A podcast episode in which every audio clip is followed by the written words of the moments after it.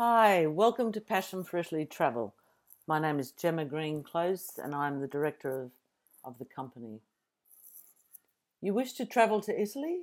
How do you go about it? Where do you start? Well, it is easy. All you have to do is have a consultation with us, Passion for Italy Travel, as we specialise in Italy only. An email to info@pfitravel.com is all it takes. So that's P for Passion, F for 4, I for Italy, travel.com. Our travel agents live in Italy and know the country intimately. We also speak Italian, and as Italy is a foreign language country, if you wish to go, you should try and start learning the basic words for ordering meals, saying hello and goodbye as a sign of courtesy to the Italian people. I just wish to tell you a few words about travelling in Italy when you're trying to organise what you want to do. When I first arrived in Italy over 30 years ago, I felt like I had come home. I personally just love history and old buildings, so my passion for Italy was born the day I arrived. It was so exciting hearing everyone speaking in the Italian language. Travel has been hugely refined since back then. Then it was the time of cashing in travellers' cheques at the bank, waiting for hours in the queue. Once, when I had been waiting an hour, when I arrived to the teller, he put down his little window and was going away for morning tea. I pleaded with him, "Please just do me before you go," but he just walked off. Now, with all the electronic banking and travel cards, taking out currency is a slip of a card, and most shops take credit cards. As before, it was all cash. And it was cash lira too, not euro. So you have it easy in this regard. Also, 30 years ago, it was the time of the little pensione, which is what we call now bed and breakfast accommodation. And they were so cheap. But there was always a little surprise to find in those places, but most of them were very good.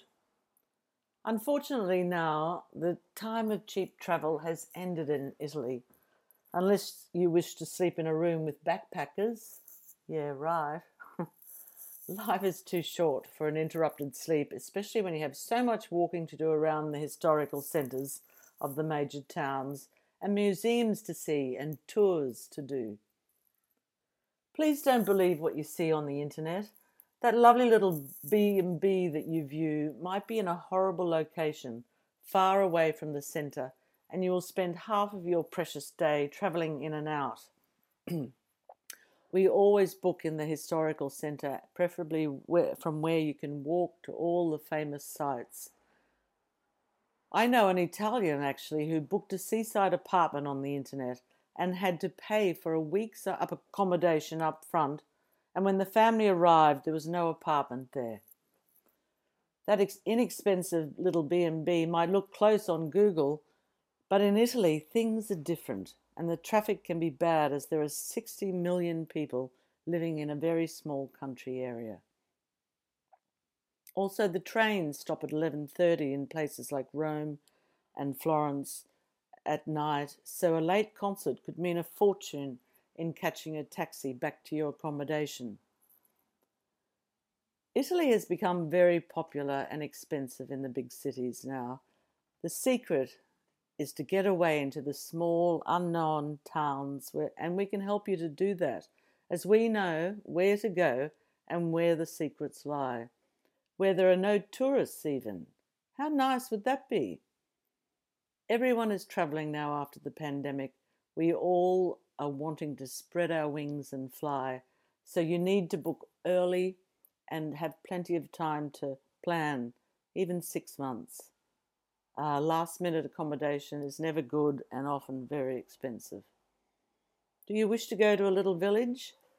Contact us on info@pfitravel.com and we can have a little chat. Bye for now.